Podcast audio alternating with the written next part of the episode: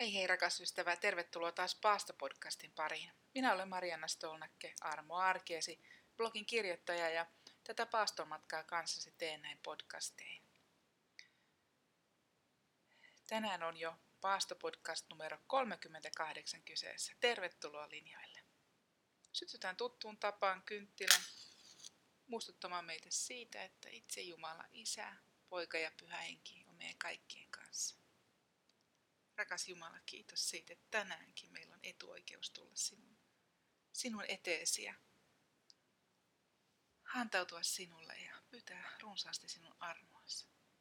Niin paljon sitä armoa, että me ei vaan jakseta tämän päivän läpi, vaan että me oikein iloissamme saadaan palvella sinua ja, ja tuntea sinun rakkautesi ympärillämme.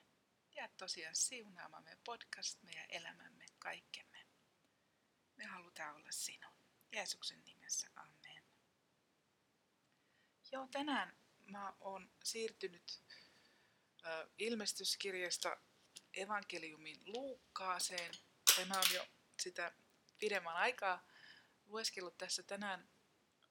Luin lukua, muun muassa lukua 18. Ja siitä nousi muutama semmoinen asia, jonka, jonka haluan sinun kanssa tänään jakaa. Eli kyseessä on tämä ää, Jeesuksen keskustelu rikkaan nuorukaisen kanssa, missä rikas nuorukais, nuorukainen kysyy Jeesukselta, että mitä hänen pitäisi tehdä, että hän perisi iankaikkisen elämän.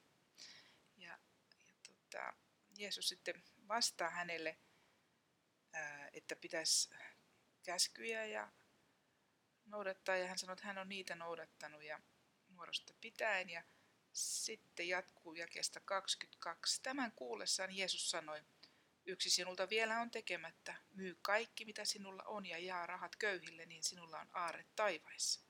Tule sitten ja seuraa minua. Kun mies kuuli tämän, hän tuli murheelliseksi, sillä hän oli hyvin rikas. Nähdessään sen Jeesus sanoi, kuinka vaikea onkaan niiden, jotka paljon omistavat päästä Jumalan valtakuntaan. Helpompi on kamelin mennä neulan silmästä kuin rikkaan päästä Jumalan valtakuntaan. Kuka sitten voi pelastua, kysyivät kuulijat.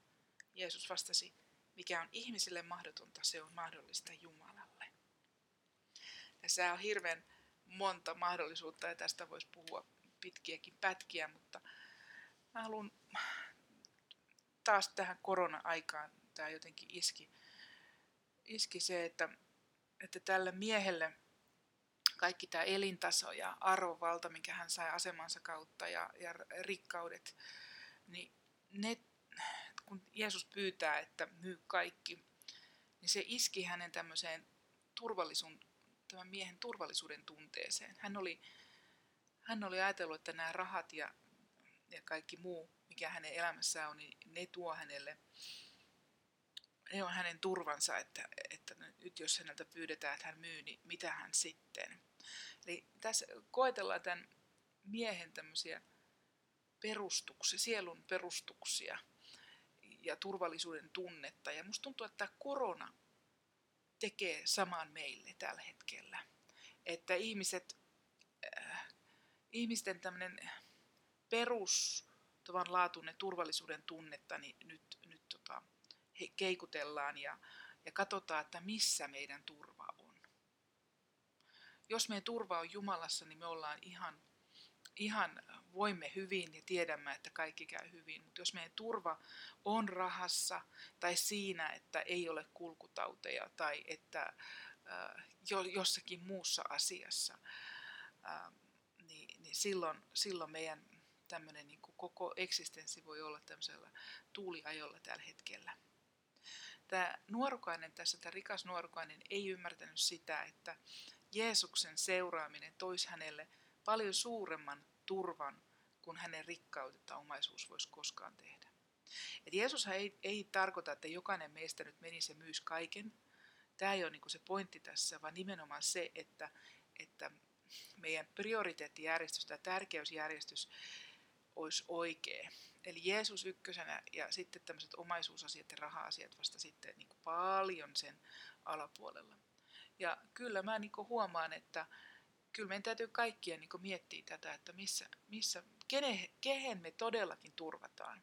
Onko se, että meillä on muhkea pankkitili ää, tai omaisuutta siellä sun täällä, niin sekö tuo meille turvallisuutta? Siinä mielessä tämä korona-aika, eikö se ole totta, niin on terveellistä meille niin kuin tajuta, että vaikka me kuinka kerättäisiin semmoista maallista hyvää, niin se ei loppukäsissä, se ei pelasta meitä eikä, eikä tota, äh, anna meille ikuista elämää. Vaan se ikuinen elämä edelleen tulee yksin armosta, yksin Jeesuksen tähden.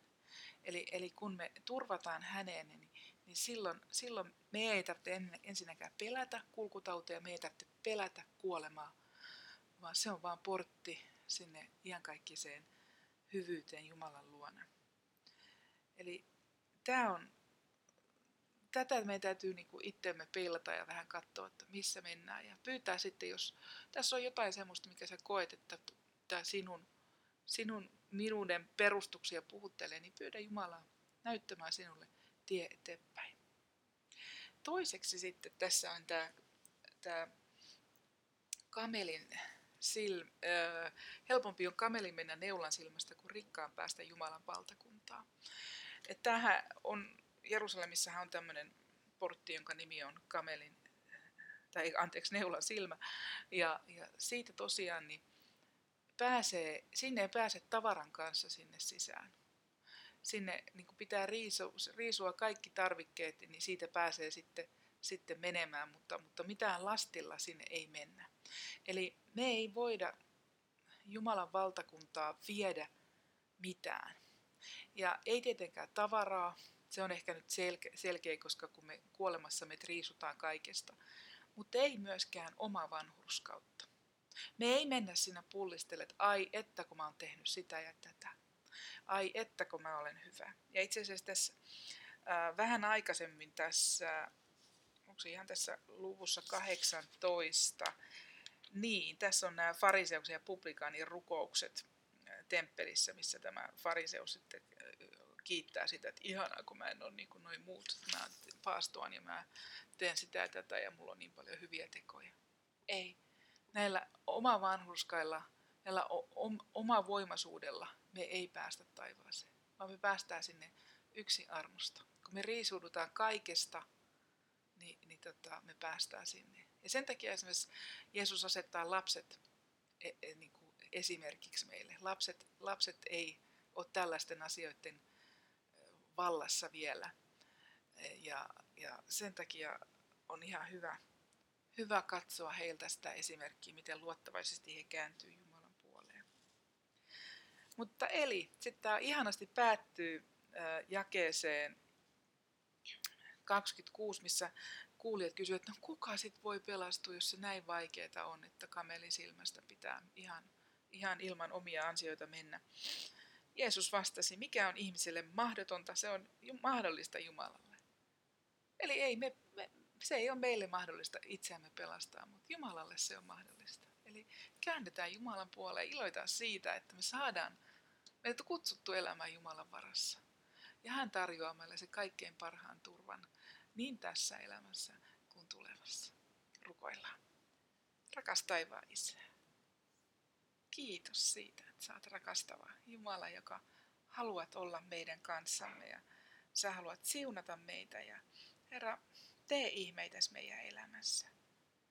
Herra, me ei yksin voida tulla sinne sinun luokses, mutta Jeesuksen tähden me päästään sinne. Kiitos tästä runsaasta, ihanasta pelastavasta armosta, voimaannuttavasta armosta.